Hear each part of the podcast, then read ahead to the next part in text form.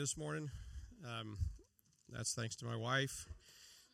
She one time she decides to be real generous and share with me. I feel fine, okay, so I don't feel bad, but I still have a little lingering something.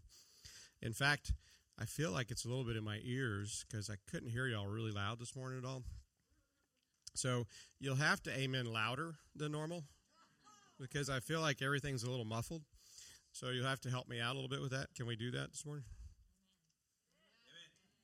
Amen. Thank you.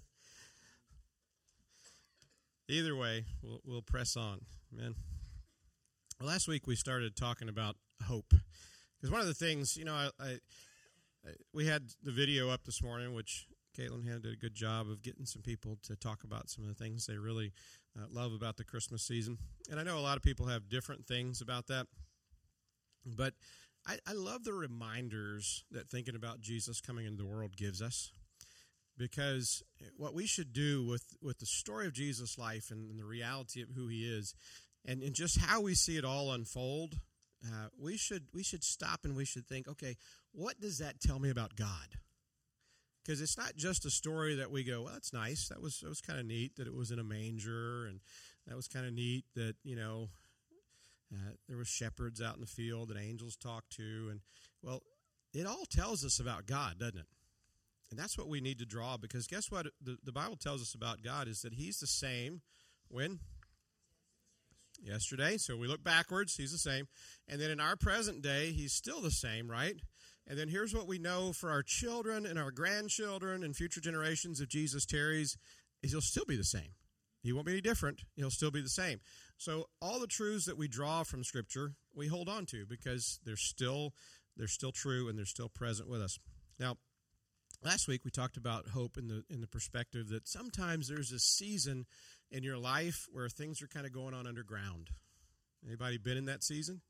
Where it's all beneath the surface. It's something that's happening that maybe can't be seen, uh, and and you know, it's it just might seem like a tough season because you can't see what's happening. But those seasons are important because stuff is happening and it's happening below the surface. And then when it sprouts up and when it begins to show fruit, then that's good. We enjoy those seasons. But it's important to not lose sight of what's going on underground because you know there was there was thousands of years where nobody knew when the Messiah was coming. You think about that? It's, I mean, we read our Bible like it's all just one little quick thing, but we're talking about thousands of years that took place. And so when we talk about uh, Jesus coming, there was this long season where people had to wonder is he really coming? When's he coming? How's he coming? And so when God fulfilled it, the scripture says in Galatians, when the fullness of time had come, God did what? He sent forth his son. When the fullness of time had come, when it was just the right time, God did it. And here's how God works when it's time, he works. But guess whose time it is? It's his time. Not yours, not mine. You know why it's never ours? Because ours is always the same. When is it? Right now. So it gives no we give no room for process. I've never talked to anybody that says, you know, I'm praying for something and, and I realize God's going to take a while because a lot of things have to happen before it gets there. Usually they say, I'm praying for something to happen right now, tomorrow, today, yesterday. and and I understand that. That's how I feel too. But it's not how God works, and He's wise enough to to stay with His plan in spite of us. And it's good news that He's always working His plan. Would you agree? Whether it's seen by us or not, He's always working, and He's always doing things that He's up to and that He's got plans for. So this season is a season for hope because we as Christians should be people that never lose hope.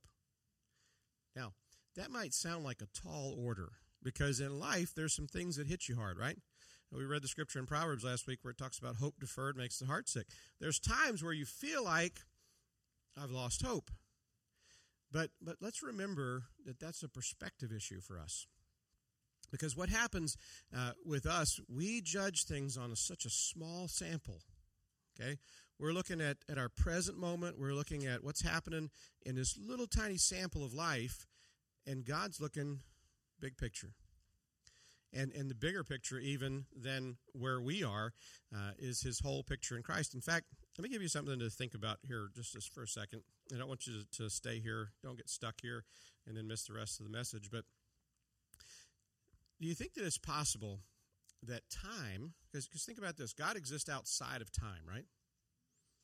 And I don't know how to think about that because I've never been outside of time. I don't know what that even means. I don't know what that looks like. But time's created. God made it. So he, he's eternal. So that means he's outside of time. Now, how many of you believe that one day after you leave this body, you're going to experience eternity? In a sense, you already are because if you're if you're a born again Christian, you've already started that process, but you're still living here, so you don't really know what that's like. Uh, when you leave this world, you're going to know what that's like. So there's a difference. I don't know what it's like, but it's different. Got to be different. So God makes time, and, and maybe God built time just to accommodate his purposes in Christ. And then when all of his purposes in Christ are done, he's done with time. Now, I don't really understand that totally, but I think it's an amazing idea. It's an amazing concept because if you think about everything in time has hinged on his purposes in Christ and what he wants to do in the people that he redeems through Christ. Now, I want you to think about it like this because if you think about time and you think about life in that perspective, then you think about the big picture. Now, what about in your own life and my life? What if the time that God has given you on this earth is the time frame that He intends to work all of His purposes in your life? And then when He's done working those purposes, He'll be done with time for you as you know it. Now, if you think that way, here's what you have to realize one year, 10 years, whatever sample I'm looking at, it's not the whole thing. Okay? It's just one little part of the thing. And so if I'm gonna gonna say, well, in Christ I can look back and I can see the whole process, and, and we really don't see the whole process because we haven't seen his return yet. We only see a part of it still. But the only way I can judge my life and say, okay, do I have reason to hope, is if I could stand at the end of it and look backwards, which I can't do. So, what do I have to decide? Do I trust him? Do I trust that he's working a plan that only by looking at the whole thing will I be able to, to adequately say he did right by me? Not today, not one week, not 10 years. I'll have to see the whole thing. Because how many of you have experienced when God, even in one little area of your life, when God gets done working in it, you look backwards and you go, oh, that's what he was up to. I didn't know he was doing that. I didn't get that. And I look backwards and I go, he, he did good. And so, and even the times where I look at it and I go, I don't think I'd have done it that way, God. Maybe there's going to be a point when we step out of this life that we go, even that. We've also got to realize that realize that there's a big picture involved, and we've also got to realize that that hope is crucial to our walk with God. Now, here's the thing that I want to throw out here right at the beginning of this message. Um, if we ever lose hope in our relationship, now I'm not talking about just a little struggle in a season. I'm talking about we make a decision, I'm not going to hope anymore. That's not a good place for a Christian to ever be. And I'll tell you why. Because hope is connected with faith. Do you realize that? Uh, if you've read Hebrews 11, uh, in verse 1, it says that, that faith is the assurance of things hoped for. Okay? It's, it's connected to hope. Faith being certain of something that we hope for. Why? Because we hope in the promises of God. And so if we ever lose hope, uh, we're seeing God incorrectly. Because if we ever lose hope, then we've forgotten that He's a God who keeps His promises. We've forgotten who He is, and something's going on with our faith that's not good if we ever lose hope. In fact, in verse 6, it talks about he who comes to God. You can't please God without faith, right? Because he who comes to God must believe that he is. You have to believe that God has always been, he'll always be, and that he's a generous giver, that he's a rewarder of those who what? Seek Him. So if you ever lose hope, then you've forgotten something about God. And so if you ever find yourself in that position, you got to ask God to help you get out of it because that's not where you ever want to live as a Christian. So when we talk about hope and we talk about not losing hope, here's the thing we're not just trying to, to hope you feel better because you have hope. You see, some people want hope because hope feels better than not having hope. No. I mean, I, you do feel better with hope, but that's not why you want to. You want hope. You want hope because it shows you, I understand who God is when I'm hoping. It's not just so you feel better. It's it's because it's who God is, and you want to walk with Him. You want to stay in relationship with Him.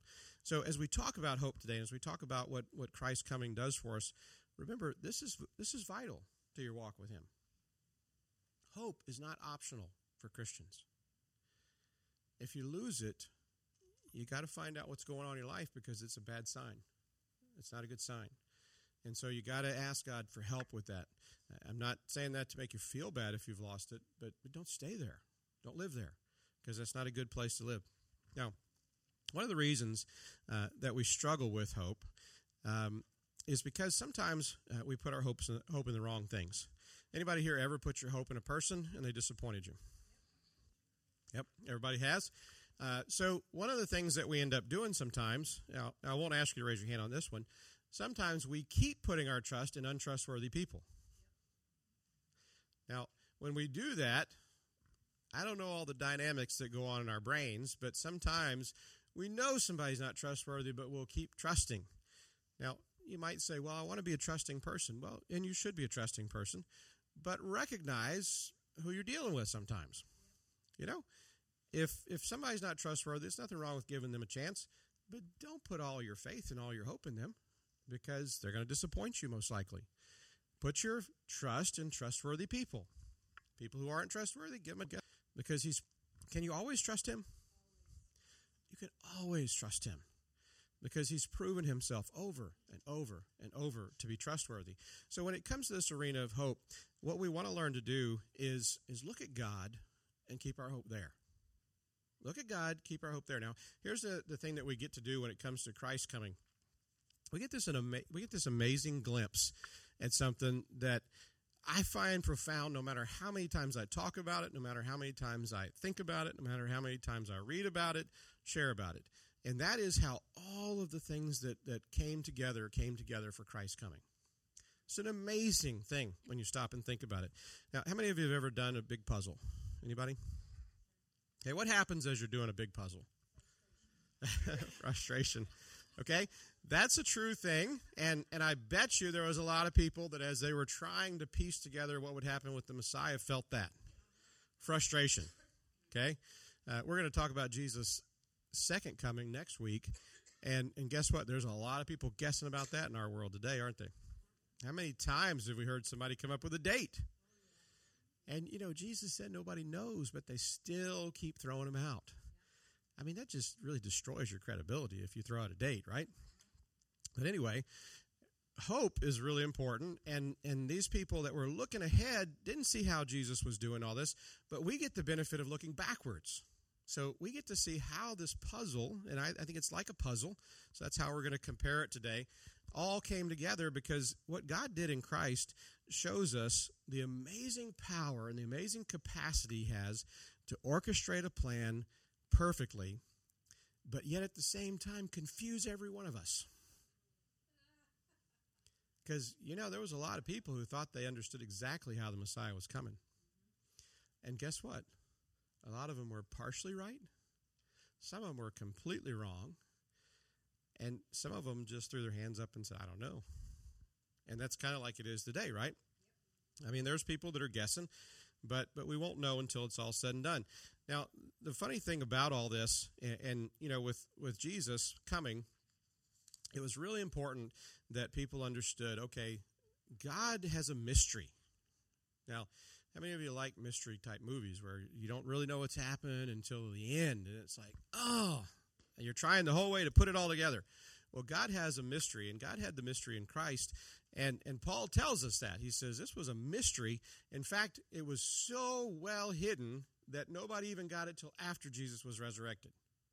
Even the guys who walked with him and then he explained it to over and over, they still didn't get it.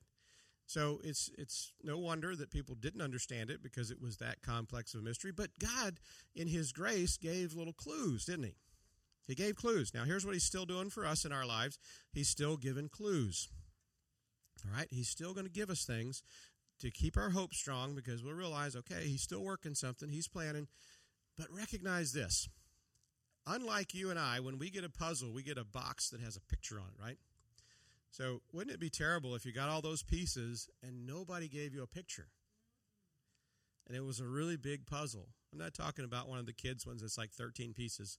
I'm talking about a really big puzzle. And you didn't have a picture. You didn't know where it was going to be.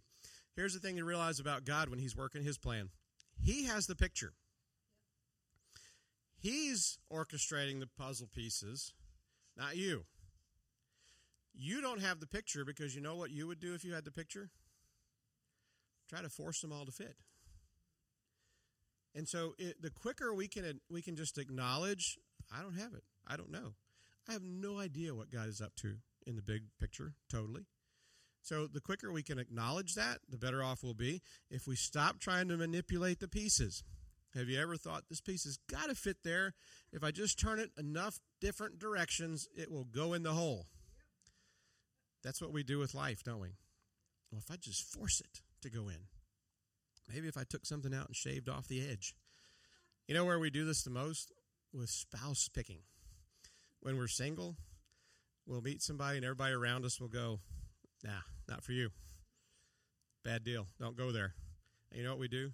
Well, I could just shave off a little bit over here and I could just force it to fit over here and and maybe and we keep trying to shove it in it doesn't fit and everybody around us is going please don't do that and we're going no i think it'll work you know i think i'll get him saved or i think i'll get her saved or maybe they'll treat me nice eventually one day after we're married and no doesn't work that way does it so in a lot of areas of life we try to force the piece to fit and it doesn't so what we'd be better off is letting god pick the pieces and put them together. Now, here's the thing with Jesus. Uh, he, he came and, and there's this huge puzzle that God had been working, and we started to see how it all came together. So, we're going to look at some things that were said about Jesus. Because when you guys do a puzzle, where do you start? You always start at the edges. Why do you start at the edges? Because you know, okay, it's an edge. That means we know kind of where it goes, right? especially the corners, right? That's really a dead giveaway. So when it comes to Jesus coming, God gave some clues. So we're going to look at, at some of these clues and see how God began. And, and let's just pretend that we're talking about these clues. We're talking about Him putting the edges together for us. So we'd start to see. So where it all began was all the way back in Genesis. All right? All the way back in Genesis, right after man sinned and now here's what I'm going to do. I'm going to go through these. I'm going to give you the scripture references, but I'm not going to read all the scriptures. Okay, for the sake of time. If you want to write them down, you can go back and read them all. Uh, trust me, they are real scriptures that uh, we're not just randomly pulling out things and going, "Hey, that's what it says." Don't look at it because we don't want you to verify it. It's there. You can go back and read it. it it'll be exactly what we said it was. So the first place is right after the fall when God is dealing with cursing mankind because of their sin, and he also cursed the serpent, who was the devil, uh, in a, a, form that he had taken there. And, and in Genesis chapter 3, verse 15, is the first one, he talks about the fact that the offspring of the woman will be the one who crushes Satan's head. Now, when he talks about the offspring of the woman, he's saying offspring as in singular not all of mankind. So, what he's saying right away, right after sin, is there will be one who comes, and he will be the offspring of the woman. Now, here's what's interesting. We might go, well, duh, that's where everybody comes from. Well, no. If God wanted to send his son, he could have just put him here. He didn't have to be born of a woman, did he? He could have just been created. He could have just been put here as a man. So it's important that he's telling us this because it starts to give us a little piece. It starts to give us a little piece of the puzzle. He starts to show us some things. Those of us who understand how everything works, that he will be born of a virgin. Now, those of us who understand how everything works, we think that's not possible, right? So he's telling us there's something miraculous that's going to happen.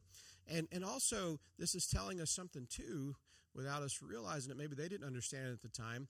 He wouldn't have a sin nature because of that because God would be his father. You see, one of the glorious things we pass on to all of our children is our sin nature, right? They, they, they really appreciate I'm sure, that we pass on a lot of our bad habits and our bad ways to them just hereditary. We just give it to them. Nice gift, nice inheritance, right? Well, Jesus didn't get that. Okay, he started out without it, which is one of the reasons he was able to be a spotless sacrifice on our behalf. So we know that this person who was to come, the puzzle pieces are going to start coming together. He's going to be born of a woman, he's going to be born of a virgin. Now, that's still a pretty broad spectrum of people, right? So, so God begins to help us a little bit more. In Genesis chapter 12, verse 3, in chapter 22, verse 18, uh, if I didn't mention it for the tape, that was Isaiah 14, was born of a virgin. So in Genesis 12, 3, 22, 18, we also know he's going to come from Abraham's offspring. So now we narrow it down a little bit more. Okay, so he's given us some more pieces. Abraham's offspring. Well, now here's an interesting thing about Abraham. That still doesn't completely narrow it down because how many of you know this is a real good trivia question? How many children did Abraham have? No, how many did he literally have? Not how many came from him. How many sons did he actually have? Just one?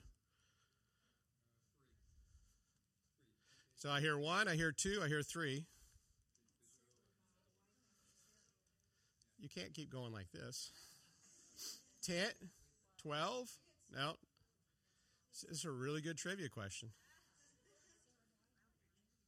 How many did he have? He had eight sons. He had Ishmael. Everybody knows about Ishmael, right? He had Isaac. Then after Sarah died, he remarried and had six more sons. He was an old man then, too.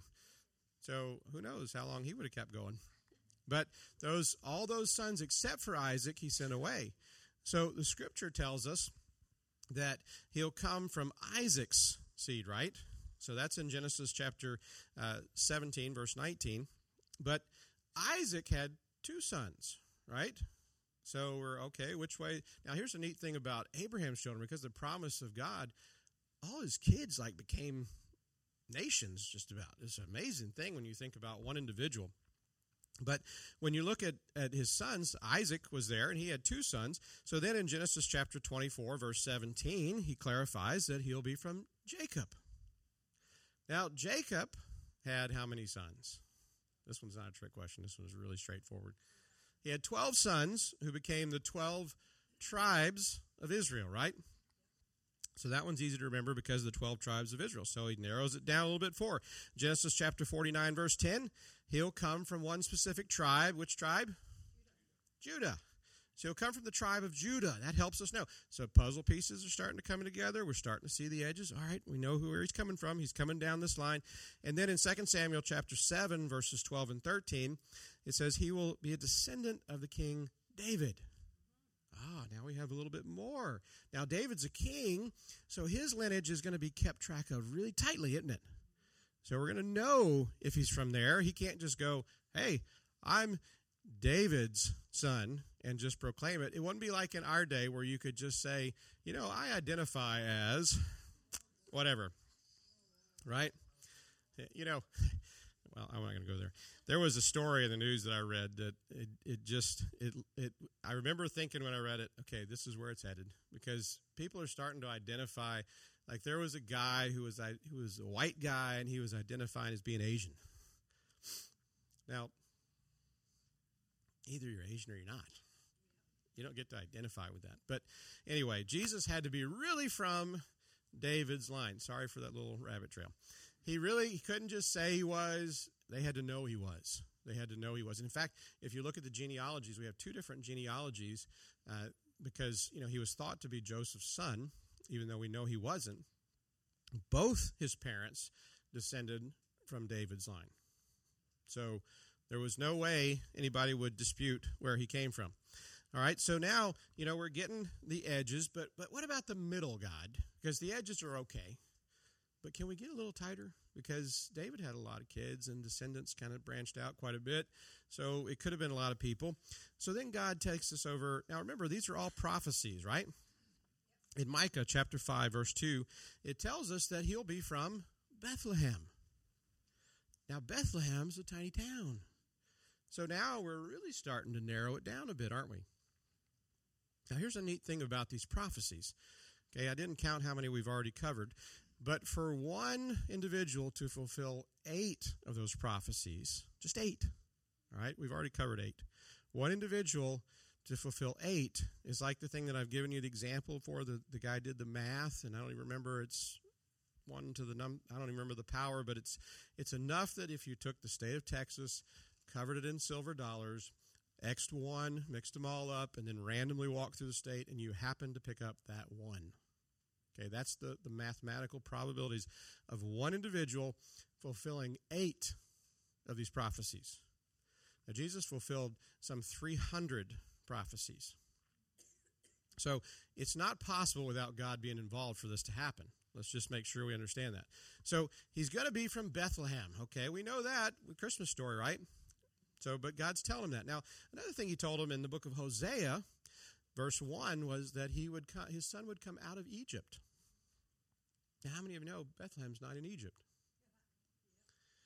So now he's confusing us a bit, right? How could he be from Bethlehem and out of Egypt? And then in Isaiah 11 1, it says that he'll be called a Nazarene. Bethlehem and Nazareth are not the same place either, and they're not Egypt. And then in Isaiah 9, verses 1 and 2, it says, He will be a light to Galilee. Galilee's a different place, too. So, how could one person be born in Bethlehem, out of Egypt, called a Nazarene, and in Galilee, too? So, we might look at that point and go, okay, somebody's missing it here because those seem to contradict each other. Now, have you ever looked at life and looked at what God's doing in your life and feel like what's happening today seems to contradict what I believe God has said. Ever thought that? Well, these prophecies seem to contradict what God said. One of them seems to contradict the other one. But did Jesus fulfill all of those things? Now, he had to go to Bethlehem because of the census, so he was born in Bethlehem. But he wasn't from there, he was from Nazareth, and he had to leave Bethlehem and go to Egypt to be protected from the wrath of the king. So he fulfilled all those, and he ministered in Galilee. He fulfilled all those things, even though they seemed like they contradicted each other. So once again, God is showing us something about his plan. Sometimes his plan is confusing to us, does not make sense to us, but it makes perfect sense to him because he knows exactly how it will unfold. He knows exactly how he will work it, he knows exactly what he will do. Okay, so you might think, okay, now the puzzle on the edges is starting to fulfill. Now the middle should look like a guy riding in on a white horse as a conqueror, right? That's surely where the puzzle's headed, wouldn't you think? Well, it wasn't quite yet. In, in Zechariah 9, he tells us that the king will ride in humbly on a donkey. That's not what you had in mind, right? I mean, wouldn't you like God to sweep into your circumstances and just blow all your enemies out of the water? I mean, just like humiliate your enemies. And then he asks you to humbly let your enemies do something that you'd rather them not get away with. That just seems really confusing sometimes. It does to me. I don't know about y'all, but I, I just I'm kind of like the disciples when they're like, "Lord, do you want us to call down fire?" And he's like, "No, you don't know what spirit you're of." And I'm thinking, well, Elijah got away with it; he did it. So you know, why not now? This person seems like a good candidate for it, right? Little fire from heaven. Well, that's not how he works, right? So he says he's going to come in humbly on a donkey. And then in Zechariah 11, verses 12 and 13, he tells us that he'll be betrayed for 30 pieces of silver. Now, surely at this point, he's revealing this so that we know when he shows up, watch out for the betrayer. Because surely God would reveal that piece of information so that it wouldn't happen, right? Because bad things aren't supposed to happen. So if he revealed that 30 pieces of silver was the price of betrayal, then we should know that so that we can head it off. Because that's how we would do it, right? We would head it off. We would use that ability to see into the future to head off bad things and win the lottery. That's what we would do if we could see it. But God didn't do that, did he? He said he'll be betrayed for 30 pieces of silver. And then in Isaiah chapter 50, verse 6, He's going to be humiliated and abused. Now, wait a minute, wait a minute, wait a minute. We're talking about the Messiah here, the Redeemer, the Savior. Why would he ever have to be humiliated and abused? That doesn't seem like it should be part of the plan. Uh, in Psalm 22 16, we're told they'll cast lots for his clothing. That means he's in a really bad spot if they have his clothes and they're casting lots for him. Zechariah 12:10 and Psalm 22:16 talk about that he's going to be pierced. Now in in Israel, anybody know what the method of execution was if you were going to kill somebody? It was stoning, right? That's normal. It was stoning. So the idea that a prophet 1400 years now it invented crucifixion at that point. But God knew that, didn't he? Now, it's got to be a little confusing if you're looking at the puzzle at this point because your Redeemer, your Savior, your Messiah is getting beat up and killed. Now, that has to be strange to try to understand and figure out. Now, it also told us in Psalms 34, verse 20, that even though he's going to die, he's not going to have any of his bones broken. Now, again, in Israel, if you stone someone, one of the results of that death would be there would be a lot of broken bones. So he's going to be killed, but he will not have any of his bones broken. Which, if you know the story of Jesus, amazing thing was they were trying to hasten his death. And, and so, what did they do to the thieves on either side of him that were still alive? They broke their legs because they could no longer push up, because death by crucifixion was really, you suffocated. You couldn't push up and breathe anymore. Jesus had already died, so they didn't break his bones. Only God could have known that that would be the case, that that would happen. So he said none of his bones would be broken. In Amos chapter 8, verse 9, it talks about that the sun will be darkened. Well, if you know anything about the story of Jesus' death, it got dark for three hours. How would God be able to tell that was coming? Well, because he, he knows. He knows everything. He knows exactly what's going to happen. Isaiah 53, verse 9, tells us another piece of the puzzle he'll be buried with the rich. Now, most people who were outcasts and who were crucified and who were uh, treated as criminals were not buried with the rich, were they? Jesus would be. But then the puzzle takes a turn and reminds us that we still have reason to hope in Psalm 16, verse 10, because it tells us that he's not going to stay dead. Now, isn't that a confusing puzzle?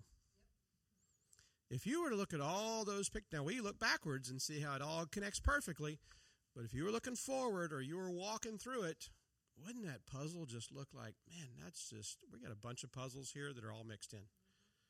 It's not just one puzzle. But God knew exactly what would happen, and He knew exactly how it would happen. Now, when we look at Christ coming and we look at the, the events that were orchestrated, and, and we just touched on a handful of them, we could have spent a whole lot more time covering every one of them. Okay, this is a handful of them. But it's amazing to look backwards on, isn't it? How did he do that? How did he put all those pieces together? Well, because he knows what his plan is, he knows how he's going to work it, and he knows when he's going to do it, and, and exactly where he's going to do it. And he can let us know however much he wants us to know. But he didn't give us the whole picture ahead of time. And even what he did give us, we got confused. So we got to trust, right? Now, here's the reason that we have to hope. Because when we look at when we look at humanity and we look at everything going on in our world, maybe there's times where we go, I don't see a whole lot of reason to hope. You know, I don't I don't see a reason in this situation. I don't see a reason in this bigger, broader situation. But the reason we have to hope is because when God is working his plan, he just wants one thing from us trust. Just trust. Just keep trusting. And you know, we read from Hebrews 11, and one of the things that you'll see about the group of men and women in Hebrews 11, and many of them died before they saw the fulfillment of what God was going to do and what God had promised them. But the scripture says they saw him who was invisible. So, because of their faith, they had this ability to look past all of the confusing pieces that they did see and just go, okay, I don't understand all that, but this I know for sure. He's faithful. And I'm just going to see him. I'm going to keep looking at him. and I'm going to keep holding on to Him, and everything will work out the way He intends. It just will. And guess what? It did. And guess what? It still does. Because He is the same when? Because the same. So let's think about again how this helps us. Because, uh, you know, God has a plan for your life and my life too, right? The broader picture that He has in Christ is really encompasses everything. But He's got a plan for your life. He's got a plan for my life. And, and guess what? It is still unfolding. And I don't care how old you are in this room today, whether you're really young or whether you're in the latter time of your life or you believe you are, who knows? You might have still 20, 30 more years left and you might not know it. But here's the thing we don't know. We don't know where we're at in the process. We don't know where we're at in the plan. But here's the thing it is still unfolding. And what you, ha- you and I have to do is we have to look at all this amazing stuff, this amazing puzzle that happened in Christ, and we have to go, okay, that was a whole lot harder to do than my life. Wouldn't you agree? That was a whole lot bigger than my life is. My life's pretty simple compared to that puzzle. So if he could do that, can he do this? Can he take care of this? But here's here's the thing that we have to be careful not to do. And I said this earlier, we can't lose hope because of a little sample of our life. And by sample, I mean we're taking one little bitty piece and we're judging the whole thing based on it. Can't lose hope for that reason because it's bad perspective. The only way that we can ever really accurately judge what's going on in our life is if we go all the way to the end and look backwards. So we can't do that until we step into eternity. And I guarantee you, when we step into eternity, we're going to agree God did okay by us, He did well by us. So, what we've got to do in the meantime is just not lose hope. Just decide if God could do all that, then He's got this. Whatever this is, He's got it. And so I just simply have to keep doing one thing trust. If I trust, I can hope. If I don't trust, I'll lose hope. It's really that simple. Now, you know, this happened to the disciples because for them, they had their hope in the idea that the white horse centerpiece was coming. And then all that hope got shattered because it didn't happen the way they thought it should have. And they were a depressed group of people, weren't they, after the crucifixion? They were hiding because they thought they were next. They didn't know what was going on. Everything, they'd given up everything to follow him, and he was dead. He was treated as a criminal. People were looking for them. And so, if you read in John, he's the only one that kind of gives us a little picture of some of what was going on in that time between when Jesus appeared to him. Peter said, I'm going fishing. Now, when he said, I'm going fishing, he wasn't going, I'm hungry. I think I'll go out and get some fish. He's saying, What? I'm going back to what I used to do because this isn't working out. You think he might have lost hope? I think he might have lost hope. But here's the amazing thing about Jesus Jesus doesn't get all mad because they, they got discouraged by what happened. He just shows up on the bank while they're out fishing and yells out to them, Have you caught anything? And when they finally get it and they see it's him, and Peter jumps out of the boat and swims to him, he's made him some food. And he reveals himself to them because all you know what he knows they need to see more than anything? Him. They need to get him.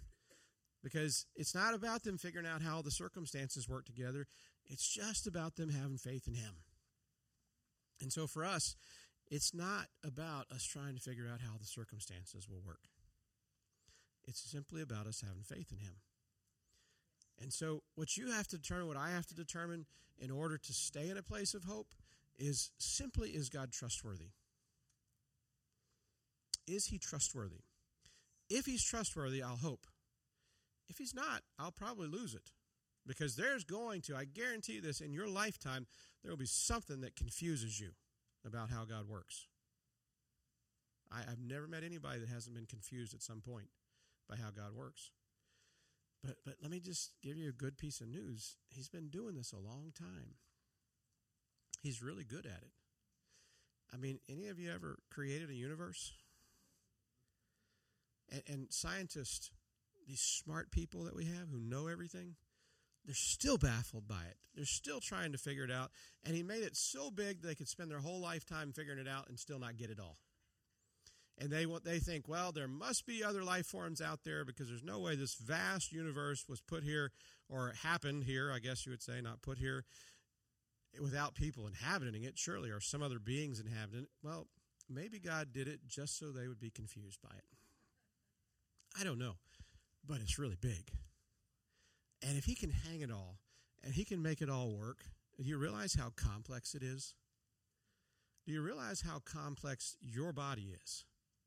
So many things are happening right now that you have you don't you're not controlling. You're not saying breathe, heartbeat. You're not doing any of that right now. It's just doing it, right? And and there's there's there's just a minute little thing that would have to happen in it all to shut down. But it doesn't. Why? because he's controlling it. He set it in motion and he's controlling it. Now, we have some parts in all of this. We have some parts in his plan too. So here's what I'm not saying today. I'm not saying, you know, God's plan, you don't even have to cooperate. It'll just happen for you. Not saying that. He gives you choices, all right? But if you'll choose him and you'll choose to trust him, he'll take care of the rest of the stuff. He'll take care of orchestrating because He's not giving you the box for a reason. He's not giving you the box to figure out your life for a reason because He wants you to trust Him. He's not going to show you how it's all going to work out. You know, that's how people think prophets should do in the church today is just tell me how everything's going to work out. He doesn't do that. And even when he gives you a glimpse, it's just a piece. Recognize he's doing that to encourage you, but that's not the whole thing. He's not giving you the whole thing. No matter how much you ask for it, He won't give it to you. You know why? Because He wants you to trust Him. And the chances are, even if He told you the whole thing, you'd still be confused. That's just how our brains work. I mean, He told the disciples how many, that's how we think, isn't it? Peter says, No, that's not happening. I won't let it happen. That's how we think, isn't it?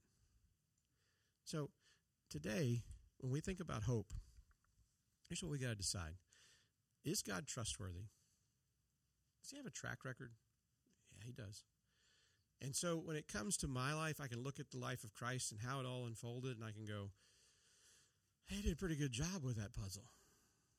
So I think he's got this one. In fact, I know he does. So I'm okay with trusting him.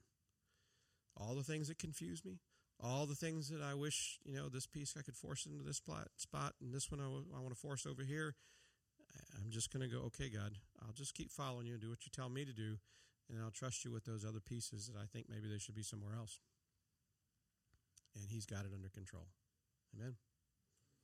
Now, let me tell you something about hope that I hope we all get. If you can live in hope, you can beat things like depression. You can beat things like discouragement. It doesn't mean that you won't ever struggle, but here's what it means there'll always be an answer to it.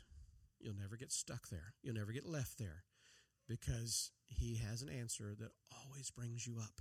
The psalmist said, He lifted me up out of the miry pit and he set my feet on a rock. If you've ever been in the kind of sludge he's talking about, you just kind of keep going down. He said, No, here's what God will do for you. He'll pull you up out of that he'll put your feet on a rock because a rock is stable, it won't sink. And so that's what he does for us. He keeps us hoping because we can always draw from everything that he's done and say, okay, he's trustworthy. There's a reason for me to hope. There's always a reason for me to hope. Until the day that I die, I will hope because once I do, then I'll have it all figured out. I'll just look backwards and go, oh, now I get it. Right? That's how it's going to be. So we're going to hope. We're going to trust. And Christians, especially this time of the year when we get opportunities to talk about people, we should talk about why we hope. Because Christ gives us more reason to hope than anything that's ever happened. He gives us hope. Amen. Shall stand.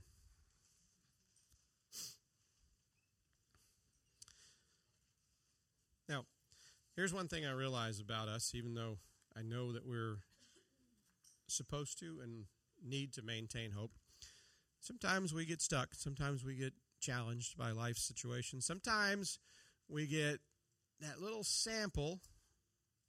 Somebody's alarm going off. sometimes we get a little sample of life that leaves a bad taste in our mouth, right? Anybody ever been to one of the places they're sampling food and you're like, oh man, I don't want to leave that in my mouth.